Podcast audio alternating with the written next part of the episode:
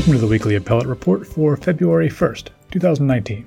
I'm Brian Cardile, and this is the Daily Journal's weekly podcast considering salient appellate and constitutional cases and questions. This week, the Ninth Circuit took its first crack at construing new Supreme Court First Amendment case law, the evolving area of commercial and corporate speech, in a ruling that blocks a San Francisco law that would have required health warning labels on soda advertisements. But for constitutional attorneys and general court watchers out there expecting new clarity on this developing doctrine, you'll be disappointed. The en banc panel produced four divergent opinions, each with distinct interpretations of last spring's SCOTUS ruling on another Ninth Circuit appeal. In that Supreme Court case, NIFLA v. Becerra, a five judge conservative majority headed by Justice Thomas reaffirmed and reinforced the First Amendment protections held by commercial speakers. There, speakers at issue were religious groups operating pregnancy clinics, but the court's holding reads more broadly to apply to more common commercial speakers like corporations. And those sorts of speakers were the ones challenging the soda advertisement health warning in this Ninth Circuit case. The American Beverage Association and the California Retailers Association were the two main plaintiffs advocating the interests of the country's soda producers and sellers. They, of course, objected to the health warning San Francisco sought to place on soda advertisements, which warned consumers that sugar sweetened beverages contribute to obesity, diabetes, and tooth decay. Yesterday's ruling sided with the beverage companies effectively striking down the city's law as an impermissible infringement on the soda makers' free speech rights. But the group of 11 judges took four pretty distinct jurisprudential paths to do so. And in just a few minutes, we'll be joined by two amici in the case Wen Fa, an attorney with the Pacific Legal Foundation, and Ted Mermin, a public interest attorney heading the Public Good Law Center and Berkeley Law's Consumer Law and Economic Justice Center. They'll help make sense of this very nascent NIFLA doctrine. First, though, let me remind you, as always, that listeners of our podcast are very cordially invited to claim one hour of CLE credit for having listened. It's simple enough to do. Just find this podcast on the dailyjournal.com site, then listen to it.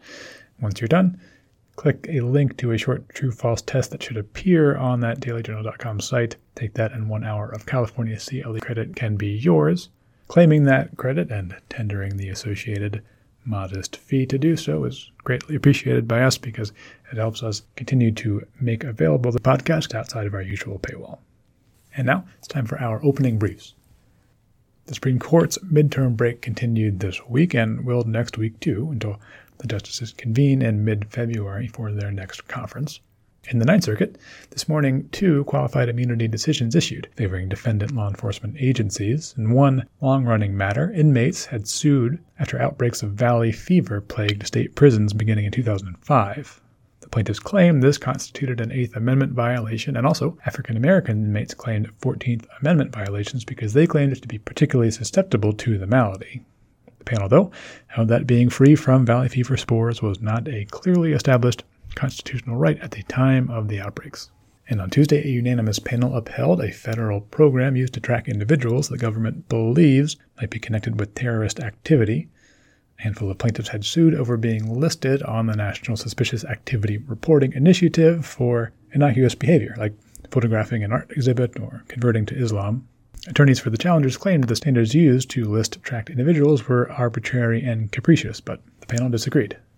And to the circuit's bench might soon be added three nominees announced Wednesday by the president. Two had earlier been identified by the White House Kenneth Lee, a partner at Jenner and Block, and Munger, Tolles and Olson partner Daniel Collins. The third was Daniel Bress, a partner with Kirkland and Ellis in Washington.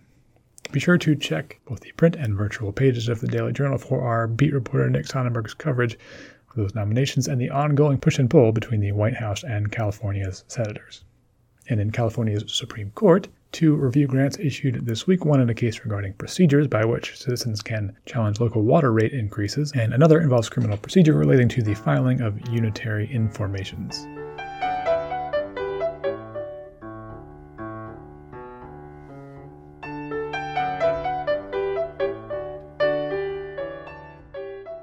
As Judge Ikuta put it in her dissent and concurrence in yesterday's First Amendment commercial speech ruling, the Supreme Court broke new ground in its decision last term in NIFLA v. Becerra.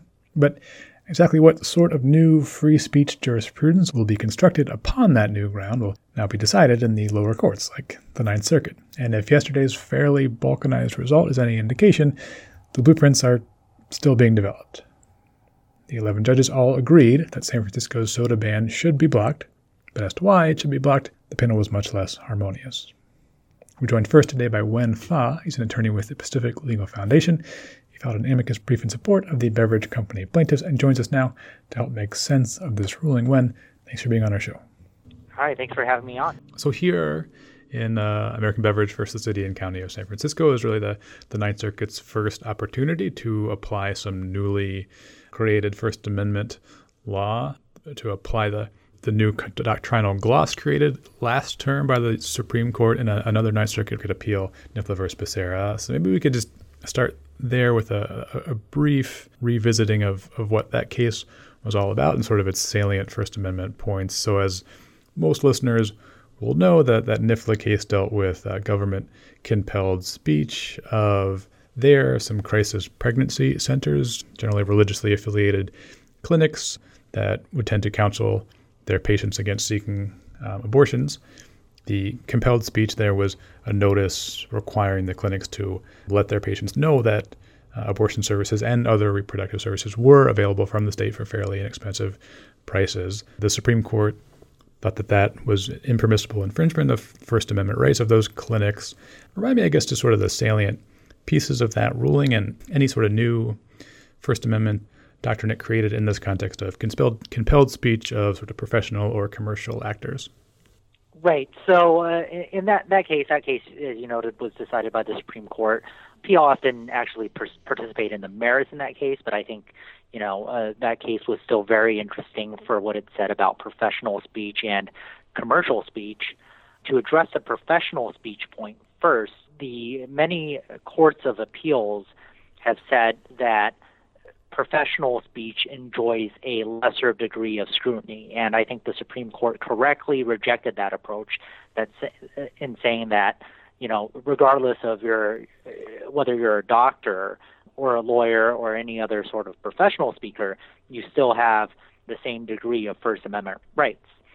With respect to the commercial speech uh, aspect of that case, there has been decisions by lower courts, including interpreting, I should say, a case called Zauderer, a Supreme Court case called Zauderer, which held that when you're compelling commercial speech, then that should be subject to reasonableness review. And the Supreme Court also rejected that line of thinking and in saying that, well, in order to be you have to show that a law is not unduly burdensome in order to uphold a law under that review, and the Supreme Court actually uh, struck down both of the the two laws that you described in your um, introduction. Yeah. So maybe kind of the one one broad takeaway, as as you say, from that ruling is that basically everyone kind of comes to the table with the, the same strength of First Amendment rights, whether you're a professional speaker, an attorney advertising your trade, or a commercial speaker advertising your product. Everyone basically has the sort of the same robust First Amendment rights, and then we'll kind of get into the ways in which they can be limited. But but by and large, you want to regard all actors as having sort of the same rights under the First Amendment. Is that roughly a way to say it? Right, exactly. So I, I think you know going back to um, a case about students wearing the black armbands in in high school, um, in a famous decision called Tinker versus Des Moines, uh, the Supreme Court said that children don't shed their First Amendment rights at the schoolhouse gate. And I think similarly in the NIFLA decision, in the professional speech analysis, the court has said, well, you don't you don't shed your First Amendment rights when you show up to go to work as a doctor or a lawyer or any sort of other professions that uh, the government might decide to regulate. That makes perfect sense.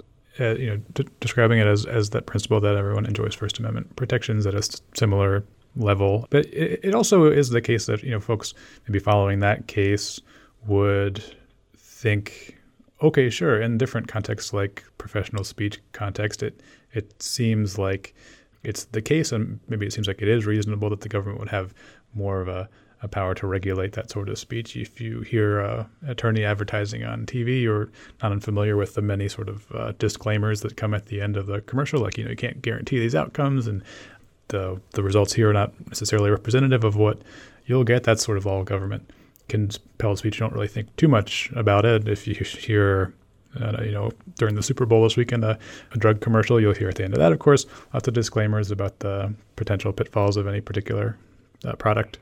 So I guess it, it sort of seems like in the real world there is that sort of speech seems more regulatable. I And maybe NIFLA doesn't totally displace that idea, but it does, you're saying, to at least some extent, right? Right, and I, I think it's important to note two things. One, those advertisements have been upheld mostly on the grounds that they were they were necessary to correct uh, possible um, deceptive conduct. So you have disclosures saying, for example, okay, we don't charge one certain lawyers don't charge uh, one type of fees, but they do in some circumstances charge another type of fees to where the, the consumers might otherwise be deceived. And second, I think it's important to note that although one thinks of doctors and lawyers as as being the only people covered under the professional speech doctrine, in fact, that's not true. Um, courts have used the professional speech doctrine to cover a wide array of individuals, ranging from you know, truck drivers to bartenders to barbers. One court even applied it to fortune tellers. So it's a very, very broad category. And uh, I'm glad to see that the court rejected a lesser standard for people working in those professions. Then, with that all as, as useful preface uh, and context, let's turn to, to the case at issue here, and specifically the, the government conduct challenged. The, the city and county of San Francisco sought to a warning label on advertisements of, of sugar sweetened beverages, generally sodas. But Tell me a bit more about that warning, I guess, what it intended to, what sort of message it intended to convey to consumers, and uh, the, the the context and the places in which it, it would appear. Right. So the warning, the government mandated warning, required advertisers to say uh, in advertisements for for these cola products that added sugar contributes to obesity, um, sugar to obesity, tooth decay, and uh, other sets of health problems. And they required these advertisements um, to contain the disclosure that was 20% of the advertisement. So it's a, it's a very large compelled disclosure here. What our arguments were that this should not be subjected to a low standard of review for uh, compelled commercial speech. Basically, that compelled commercial speech, when the government requires you to say something, that should be treated the same way as when the government forbids you from saying something. So that was our primary argument in the Ninth Circuit in the en banc decision yesterday uh, there there were several separate opinions, but they all held they all agreed with our position that this law is unconstitutional, though they varied on the reasoning for reaching that result. Maybe just before we get into exactly the those varied reasonings, and you're right, there were four separate opinions, all with sort of separate qualms and, and different approaches as to how to apply NIFLA here. But it took me a second to to realize, you know, just why that NIFLA ruling is the one that is applied here. I mean, the actors seem slightly different. There, the complaining actor is a, a group of religious organizations running pregnancy clinics, hoping to, to, to lower the amount of abortions sought in the state. Um, here, the complaining party is largely the, the soda industry, a commercial actor. They're previously, you know, more of a religious actor.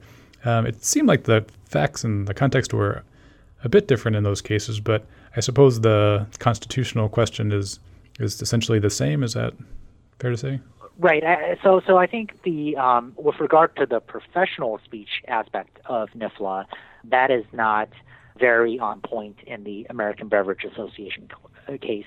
But with respect to the compelled commercial speech doctrine, whether um, the government can basically do whatever it wants when it seeks to compel commercial speech, I think that is relevant here uh, for the reason that you know the the, centers in NIFLA were uh, providing a service for for payment, and uh, similarly with the uh, the plaintiffs here, they were providing you know advertisements and service for, for payments. And the courts, you know, some courts have held that basically when the government mandates some sort of uh, compelled speech, uh, when the government tells you what to say, that should be treated differently as when the government tells you what not to say. And our amicus briefs was mostly disagreeing with that position. Let's go ahead and dive into the opinion then, or the opinions. The majority is written by Judge Graber, and I think represents um, a cohort of seven judges here. I think it's fair to say it's a, a pretty narrow approach. It does sort of only a, a, small piece of the, the constitutional arithmetic that could be invoked here. It, it, the majority says, okay, if we're applying NIFLA here for the first time, and like in NIFLA, we have compelled speech here by from the government, so we'll look to see if this uh, Zauderer exception applies, the one you mentioned, that would essentially apply something like rational basis kind of plus scrutiny. But in order for that exception to apply, you have to have three factors. The compelled speech has to be purely factual, it has to be non controversial, which tripped up the government compelled speech in, in NIFLA, and it has to be not unduly burdensome. The majority here started with that last factor and really only addressed that factor. It said, okay, the, the warning here is 20% of any potential advertisements. It takes up 20% of the space on a billboard or a magazine ad, and that's that's too burdensome. The 20% size seems like it would interfere with the message of the advertisers. Probably the message could be have gotten across with something half that size, maybe 10% of a advertisement or a billboard. And so that's going to be the end of our analysis. I guess talk to me about the nature of that fairly narrow approach and, and what uh, the majority is saying here. Right. So I, I think in terms of the result, I think Judge Graber's opinion reaches a pretty common sense uh, conclusion where, which is basically if you have an advertisement on any advertisement that says buy our product, if you have a 20% requirement saying that a 20% disclosure saying don't buy our product, that's going to be unduly burdensome. So I think that part of it is fairly reasonable and a common sense conclusion. But I think the uh, the majority and Judge Ikuta's concurrence disagree on whether you know the three things you listed whether uh, if, if one purely factual two non-controversial three not unduly burdensome. If that's an application they disagree on whether that's an application of the zauderer test or whether if one of those three things are true then perhaps you get away from the zauderer test and start applying the sort of heightened scrutiny that we see in traditional First Amendment cases. Um, I tend to agree with Judge Ikuta's test uh, that you know basically Zauderer should be a very very limited exception because when the government requires you to say something, that's uh, that should be treated the same as when the government forbids you from saying something. It raises pretty much the same First Amendment concerns. There's other kind of dispute between the, the majority opinion and, and, and, Judge Ikuta. And we'll get a bit more into Judge Ikuta's opinion in a second, but they kind of squabble in the footnotes in particular about the general the ways in which courts have generally been okay with governments applying health and safety warnings to, to products. The majority says NIFLA didn't really disturb that you know line of reasoning that generally governments can require health and safety warnings, but Judge Ikuta says that only sort of those sorts of warnings that have been sort of long-standing, going back uh, a long way, are appropriate. So that that would include one on soda advertisements. Can you talk to me about that dispute? Sure. Well, you know, I think that uh, NIFLA did contain that that health and safety uh, exception, so to speak, in sort of dicta as a brief aside. But I, I think just the mere fact that the government asserts that something is related to health and safety doesn't really doesn't really militate in favor of subjecting that law to a lower standard of review. I mean, for for example, the government could say could say pretty much anything is justified under a health and safety reason. But the purpose of the tiers of scrutiny and a heightened level of review is to determine whether disclosure is really necessary to further a health and safety uh, reason. And I think that's where, you know, we're talking about Judge Graber and Judge Ikuta's disagreement here, but I think that's where Judge uh, Christen's concurrence actually illuminates the issue a little bit because the disclosure required uh, advertisers to say that added sugar uh, alone contributes to obesity and diabetes and tooth decay. And Judge Christen's concurrence made it clear that she would have uh, struck down that law um, just based on the fact that it's not really factual. And she cited uh, reviews by the Mayo Clinic and others saying that actually it's unknown whether added sugars uh, contributes to those adverse health effects. So, getting a, just a, a bit more deeply in, into Judge Ikuta's concurrence here, noted at the top that she agreed with the result, but essentially none of the, the reasoning of the majority. And right. it seems like Judge Ikuta also takes exception with just the, the process through which the majority applies the test. So, okay, as you say, if the government compels some speech on the part of a, an actor here, a commercial actor, then maybe the, the you start with the presumption that that's uh, under NIFLA a content-based restriction, and that's going to trigger some heightened scrutiny, unless, as we've said, that Zauderer exception applies, and it only applies if there, like you said, um, three factors met. The disclosure is purely factual, it's non-controversial, and it's not unduly burdensome. If that exception doesn't apply, then you do apply that heightened scrutiny. So as we said, the majority only really looked at one of the factors of the Zauderer exception, said that disclosure or the warning label failed it. That's the end of the story. But Judge Ikuta sort of chastens the majority, saying you have to do the whole process. So you should examine essentially all three of those Zauderer factors. And then if you're not going to apply the exception, you have to go through the actual heightened scrutiny analysis too. I guess why is that important to, I mean, courts often will do the least work least analytical work possible. Why is Judge Ikuta saying you, have to do this whole process and do the, the heightened scrutiny analysis and not just dismiss based on not meeting the Zauderer exception? Right, uh, because I think uh, you know, in many cases, the standard of review really matters for the ultimate outcome. And what Judge Ikuta is saying is that, look, you have to apply intermediate scrutiny or heightened scrutiny to the case, um, if the government told uh, the soda advertiser that it couldn't say anything, I think every party here would would agree that you apply intermediate scrutiny to see if it's if the restriction is substantially related to an important governmental interest.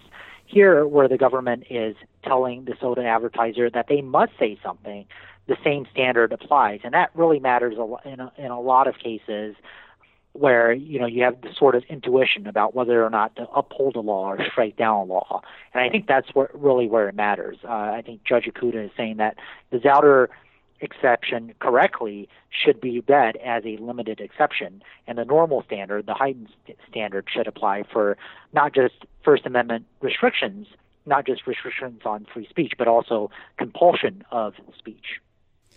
Do you think she's right based on that that NIFLA instructs courts to go through that whole process, or is that an open question? You know, the extent to which a court has to to do all that arithmetic. Do you have a sense on that?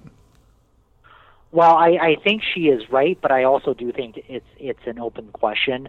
Zauderer was decided decades ago, and uh, you know, no court. You know, I think the court there there still should be there still could be a case, and I think there likely will be a case examining that Zauderer decision and the extent to which it applies.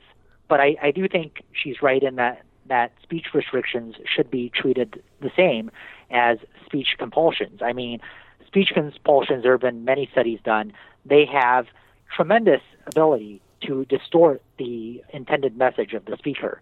For example, you know, for example, if a if an advertiser said something like, "Oh, this product is bad," then a lot of people might not end up buying the product because you know it takes away from the core message, which is obviously to buy this product. Uh, in other examples, the compelled disclosures themselves have the ability to be misleading. So, for example, if there were a compelled disclosure that required uh, broccoli manufacturers to say that broccoli is cholesterol free, you know, some people might think, oh, well, this broccoli is cholesterol free, other broccoli isn't, where in fact, no bro- uh, broccoli in general doesn't contain cholesterol.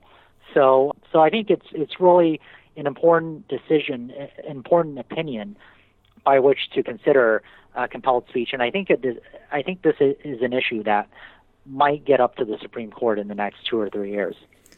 Can I ask you about um, one argument that's in, in the, the briefs from the city and county of San Francisco about kind of the focus of the compelled, compelled speech and commercial speech doctrine. And the, that argument is that courts care about government not impeding commercial speakers' rights, and the court said this in Zauderer, mostly because of consumers, that the court wants to make sure consumers get sort of complete information that that the communication channels between the, those parties are not obstructed by the government too much. And so I guess with the focus being on the consumer, the argument goes it's not that big of a problem for the government to make the commercial speaker speak more, even if it's something the commercial speaker wouldn't want to say, because the courts, the governments aren't so worried about what the commercial speaker wants to say. They're mostly worried about what the consumer is hearing.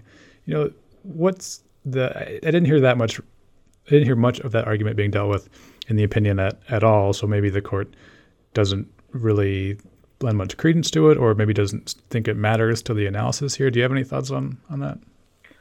Right. Well, uh, you know that that line of reasoning has been applied by some courts. I disagree with that. I think you know speech is ultimately uh, a right that is given to the speaker. A speaker has a First Amendment right uh, to speak his or her message. But even arguing on those terms that that speech is necessary only to help the consumers, even even taking that for granted, I still think that com- that compelled commercial speech raises a host of problems. One is, you know, there have been many studies done saying that once a consumer sees a bunch of different messages and warnings, he'll become desensitized uh, to those warnings, or he, he or she might not understand um, everything that is being labeled on a product. And I think that makes sense. There's only so many things, you know, in this fast, fast-paced world that one can process.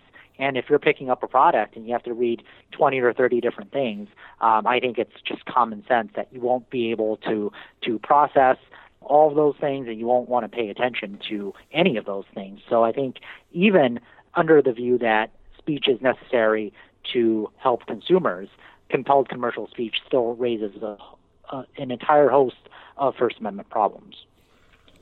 One sort of just other overall problem it seemed that Judge Ikuta had with the majority's opinion here is that, at least as I read it, it seemed like Judge Ikuta thought the majority's opinion, by focusing on the burdensome extent or the burdensome factor, essentially alone, was almost saying that, hey, if you just make this warning label a bit smaller, say 10%, and you you uh, make that law, that we might be okay with that. Now, the majority specifically says we're not saying that, but mm-hmm. do you think like Judge Ikuta is reading the majority opinion as in, in substance, putting that message across that the this warning label totally might have been okay if it was just a bit smaller?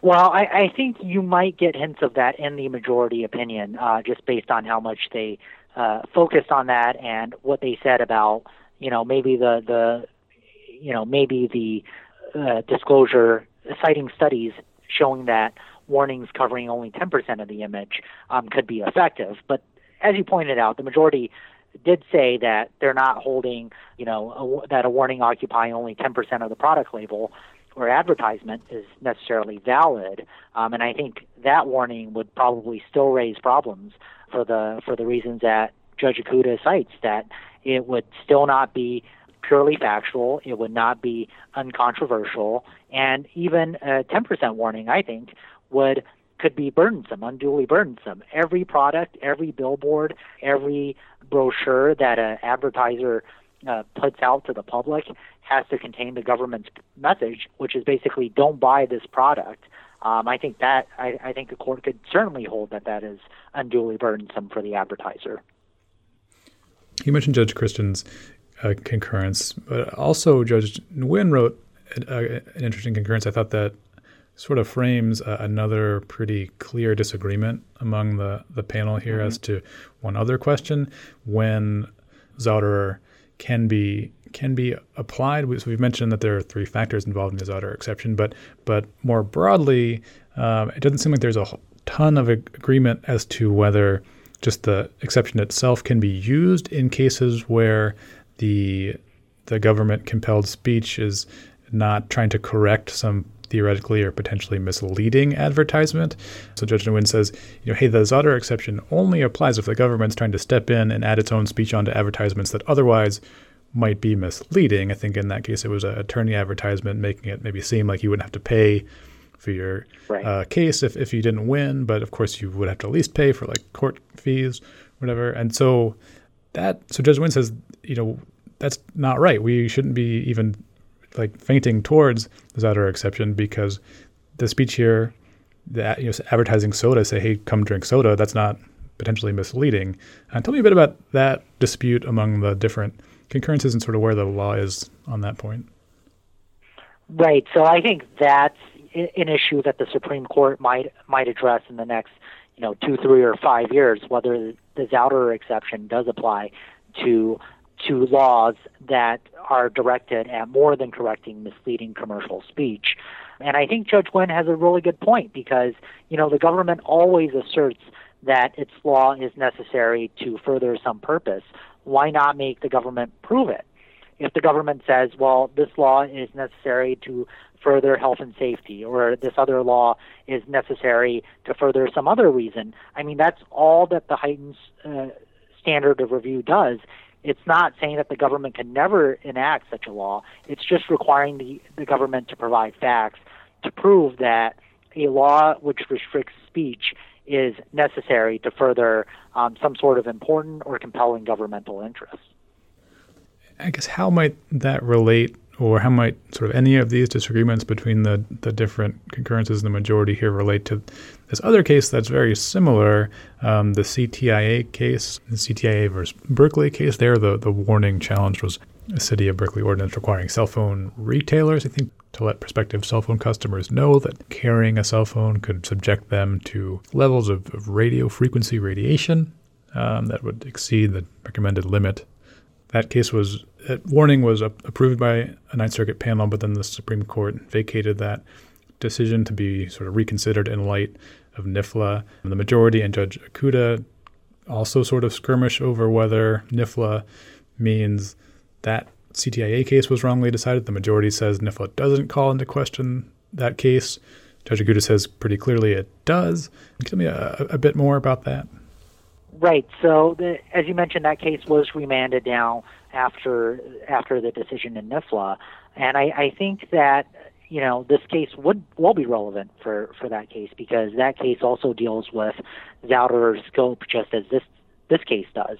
As I understand the facts of that CTIA case, the city of Berkeley requires phone disclosures to disseminate a particular message about cell phones that that has been rejected. Uh, the message has been rejected uh, scientifically by the federal, the the FCC. So, you know, I think it does implicate whether um, the city of Berkeley could require compelled disclosures in that way. Okay, maybe just one one last one. I, in, in reading this opinion, it, it, sort of seems to me like we're at the beginning of some development now in, in, in the circuit and I guess around the country when it comes to this area of First Amendment speech, uh, corporate uh, speech, and compelled speech on advertisements. Um, is that fair to say? I guess where might you see it going if if you were to, to follow Judge Ikuta's reasoning? It seems like there are probably government regulations on corporate speech out there that she would also probably want to strike down. Um, and in your view, is this you know going to be a, a new sort of First Amendment front for a while? Yeah, I believe it will be, just because there are so many big issues and sort of coming up recently on on this matter. For example, laws requiring uh, restaurants to uh, disclose estimated caloric amounts in food, and uh, even more importantly than that, laws that require uh, certain producers to disclose whether or not a product has been made with GMOs or have, have come in contact with GMO ingredients.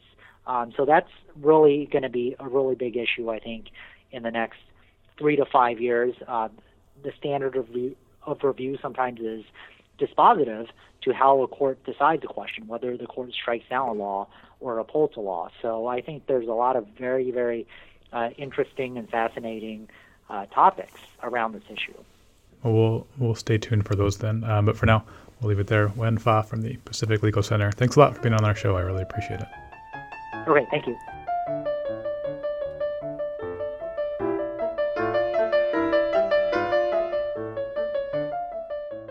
Ted Mermin is the executive director and co founder of the Public Good Law Center and heads the Consumer Law and Economic Justice Center at Berkeley Law. He argued in an amicus brief in this case that the challenged health warning did pass constitutional muster. He joins us now to help decipher why the court thinks it didn't and what sort of warning could. Ted, thanks for being on the show. Thank you, sir. It's good to be here. Okay, uh, so really a, a range of views here from the Ninth Circuit en banc panel in this case in which you filed an amicus brief in support of the, the city of San Francisco's health warning to be affixed to soda advertisements, certain ones, at least. Some the, the, the range of views. Um, it seems like certain judges have more sort of superficial or maybe even cosmetic problems with the warning, while other concerns are a bit more substantive with the way the with the warning and also the way the court sort of handles the First Amendment doctrinal approach to what the, the city is trying to do here. Let's get into all those. The the majority ruling, it seems to me, focuses mostly on just the the cumbersome nature of the the warning here, seeming to take issue with the fact that it's uh, occupies 20% of an advertisement, um, and that that's just too unduly burdensome. And so, for that reason, it it fails the the, the, the level of scrutiny here, the, the Zauderer standard. Does that suggest that under the majority's view, the I think seven justices out of 11 here signed on to that, that a smaller warning would maybe be okay if it was, say, half the size? What, what was your take on the majority's ruling? I think it's fair to say that the majority signaled to the city and county of San Francisco that a smaller warning, say occupying 10%, uh, would most likely pass muster. They explicitly said that they weren't promising anything, but that uh, their main concern, indeed the only concern that they addressed in the opinion, was with the size of the warning and the border around it. Now, there's a one concurrence by Judge Christen who views instead of the unduly burdensome prong takes issue with the purely factual prong. So the, that one's Zauderer requirement is that the, the compelled speech, the, the warning label of this nature must be purely factual. And then her reading and also Chief Judge Thomas's reading, the label here was not purely factual, uh, mostly because the statement that sugars contribute to diabetes wasn't exactly accurate. That type 1 diabetes is generally a result of sort of genetic factors beyond a person's control, not based on a sugar heavy diet. And so the label saying not making that distinction was was not purely factual. How'd you read her opinion, and do you also sort of see that as maybe suggesting if the label had made that distinction, it would have passed muster with them? I think you're quite right. I think that ultimately this is a 9 2 decision in many ways. I think that uh, you identify an important procedural and an important substantive issue with Judge Christen's decision. It was made clear at oral argument. Indeed, uh, the chief judge chimed in as well on the question of type 1 versus type 2 diabetes uh, and spend a good amount of time in the opinion explaining that that's their real concern. This is a substantive issue. What that suggests is that if San Francisco were to say type 2 diabetes, and make that explicitly clear in the warning that that would remove much, maybe all, of those two judges' concerns about the disclosure requirement. The procedural issue that you identify is a very good one, and that is that the Zauderer test set out by the majority has at least three elements. Uh, one of them is that the disclosure requirement cannot be unduly burdensome or unjustified, the other two are that it must be purely factual and uncontroversial. And that is not something that the majority reached. It is something that I think was the basis for Judge Christen's opinion.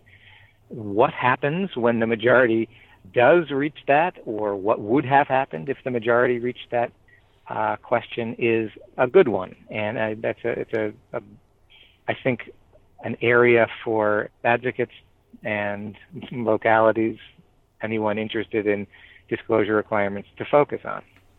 You mentioned that uh, essentially we have sort of a nine to two ruling here. Let's get into to that the qualms of the other two judges that wrote. One quarrel that uh, Judge Nguyen had with the majority's approach is more sort of doctrinal, She was worried that you know you only apply this sort of lower level of scrutiny, the sort of Zauderer test, which looks to me a bit like sort of rational basis plus uh, review. You only apply that in cases where the government is trying to add a, its own message onto what it thinks otherwise would be sort of misleading commercial speech.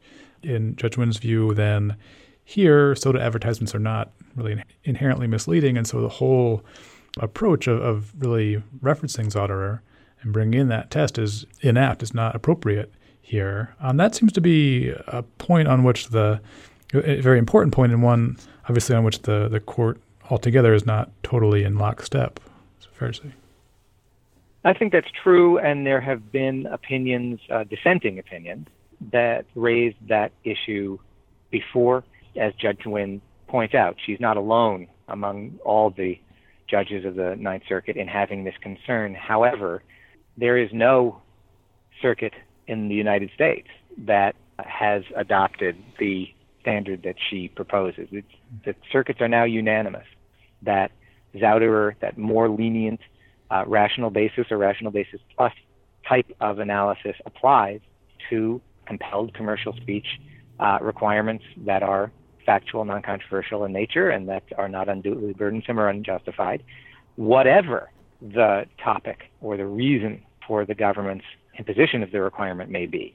So the, there, there was a time when a circuit or two went the other way. They have since superseded those opinions, and so uh, we are there's now unanimity ar- around the country on that issue among the circuits. The United States Supreme Court has never uh, decided the issue. And I suppose the the Supreme Court had the opportunity in NIFLA. I mean, this case is sort of all about uh, the Ninth Circuit's first construal of that NIFLA case, but the in there, sort of the the Zauderer approach was used, and it's also there. There was a context where misleading speech was not really at the heart of what was fought over. Um, does that sort of suggest that the court like approved of this approach to Zauderer that the majority uses, or did it sort of expressly say it wasn't wading into it? If you recall. Uh, the, the, the United States Supreme Court did not address the issue, and Justice Thomas, who wrote the opinion, I, I think uh, would not have agreed with the majority's approach here, but I don't think he had four colleagues who agreed with him. The right now we don't know what the United States Supreme Court will ultimately say on on that. Although, as I say, there's unanimity among the circuits that have looked at the question.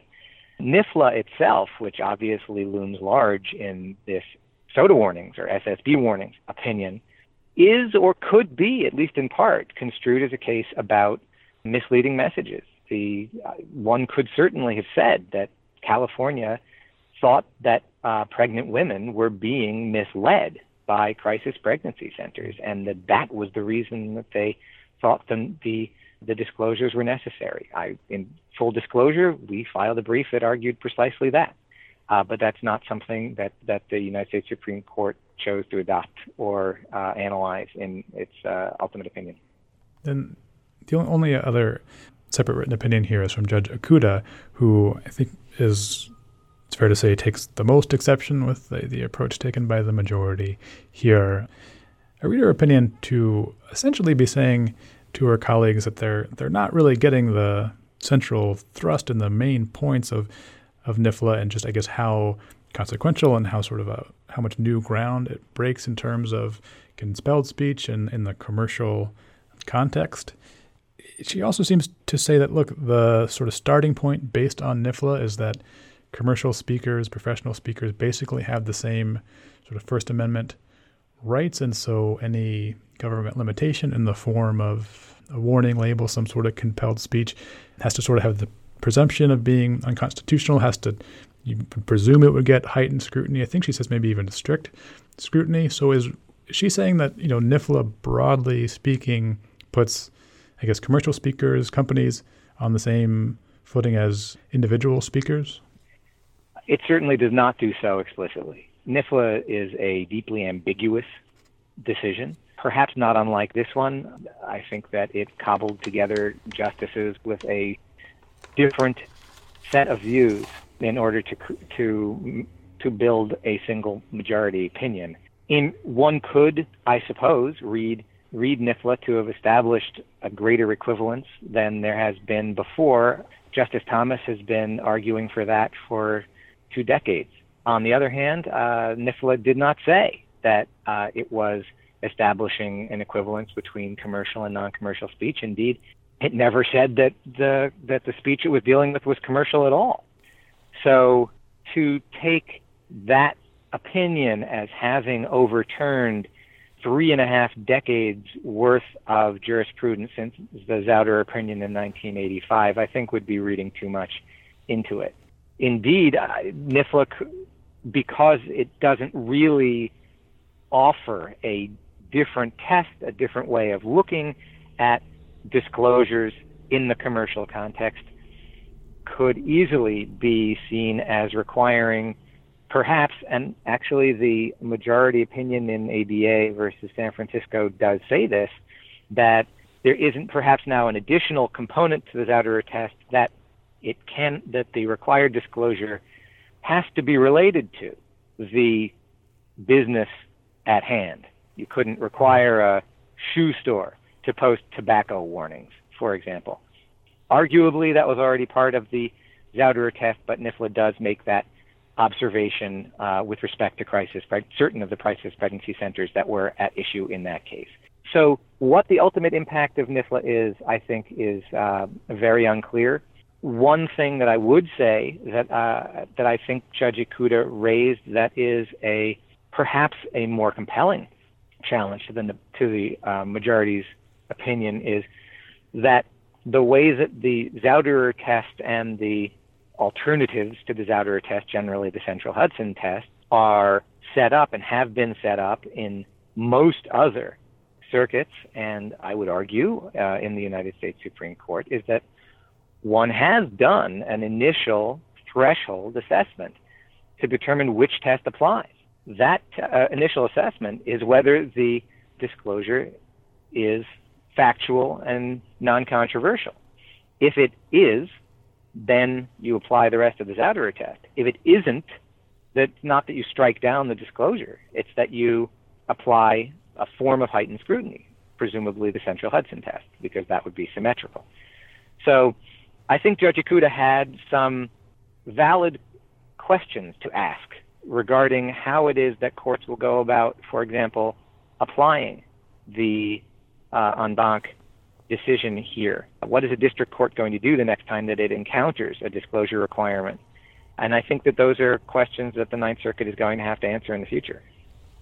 So, in, in reading Judge Ikuta's opinion and, and also kind of the opinion in total, so in reading Judge Ikuta's opinion and sort of the suggestion that corporate speakers and commercial speech is really sort of on the same kind of footing as an individual, maybe more core First Amendment speech. It seems like uh, one argument that the city put forward is sort of uh, overlooked. That argument gives some basis for why commercial speech might not get as robust First Amendment protections. The, the, idea being that, as the city argues in its briefs, courts are concerned with infringements on commercial speech not because of the burden on commercial speakers, but because of the impact on the, the listeners, the consumers, the folks that hear that consumer information. Um, and so that argument sort of follows that if the concern is about consumers getting information, then it's not really a big deal if the government adds some additional information onto a commercial message.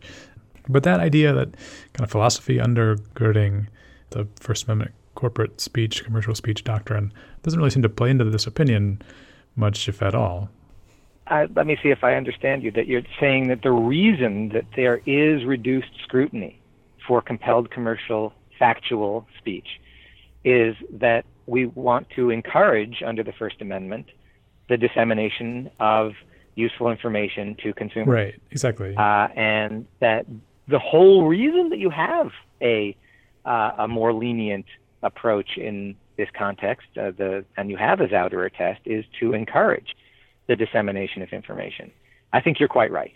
And I think that that was unfortunately underplayed in the opinions in this case, which focused much more on the mechanics of uh, which test would apply. I think it's fair to say that there was a lot going on at the court, uh, particularly with respect to the majority opinion in terms of uh, cobbling together a majority of the judges on the panel finding something that they could agree on. One other dispute between the majority's opinions, majority's opinion and Judge Ikuta also seemed to be, I guess, whether, I guess, to what extent health and safety warnings were, you know, sort of exist in this like safe regulatory cul-de-sac that you know, First Amendment doctrine generally just sort of lets them go by without too much concern. You know, things like cigarette warnings or I don't know, just nutrition labels on food. But Judge Ikuta seems to say, unless they're of, I think she said, ancient origin, health and safety warnings don't really get a sort of First Amendment free pass. I get what what's the dispute there?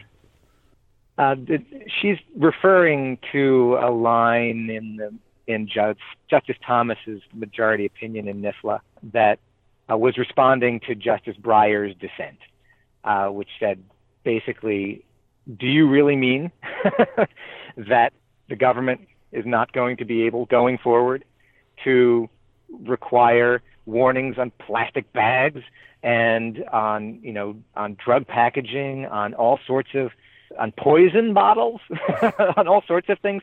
Uh, do you really mean that strict scrutiny is going to be necessary? And it is i think to those that justice thomas or i would uh, suggest more likely all five justices in the majority uh, said well we you know no we don't have a problem with health and safety warnings that have been traditionally uh, given a, uh, a lower level of review. And uh, the question here, and it is a dis- it is a dispute between Judge Ikuta and the majority in the Ninth Circuit, is did Justice Thomas mean only specific types of health and safety warnings?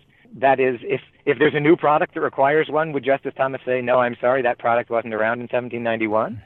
And that's more or less just, I mean, that's probably an overstatement of, but the general direction of Judge Ikuta's interpretation? Or does it mean, well, traditionally, health and safety warnings, that is, all health and safety warnings, have been reviewed under a more lenient standard, and this is one of them, and that's the majority's view. Maybe just one last one then. I guess with uh, with this first sort of very fractured interpretation of NIFLA in mind, and I suppose one yet to come in the CTIA versus Berkeley case, a somewhat similar case involving cell phone radiation warnings. Do you think the, the city and county of San Francisco can and will sort of go back to the, the drawing board with this particular soda warning and, and try to come up with with a new one that would pass muster based on the, the, the tests laid out here by the, the split en banc panel? I think that, uh, as we've discussed, there's probably nine judges prepared to look with a certain amount of favor on a more narrowly drawn, probably slightly rephrased warning on outdoor SSB billboards in uh, San Francisco. The Berkeley case, I think you raise wisely. That is clearly on the court's mind as well. They took the rather unusual step of uh, referring to it. Uh, not only they cited it, and footnote explained that they were that there was nothing in NIFLA which caused any need for reconsidering of those parts of the NIFLA panel, uh, not the NIFLA, excuse me, the CTIA uh, panel opinion that they were relying on, they the, the en banc court were relying on. That case is still pending, and I do think that's the next that we will hear from the Ninth Circuit on whether and how NIFLA has changed the environment for these sorts of disclosures. Okay, so safe to say plenty more to come, but we'll leave it there for now. Uh, Ted Mermin from the Public Good Law Center and UC Berkeley Center on Consumer Law and Economic Justice. Thanks for being on our podcast. I really appreciate it. It's my pleasure, Brian. Thank you.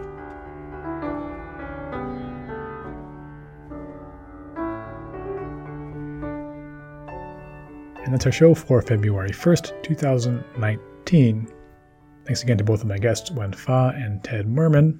Thanks also to my production staff here, principally Nick Perez. And thank you for tuning in. Don't forget to claim one hour of CLE credit from the dailyjournal.com site where this program appears.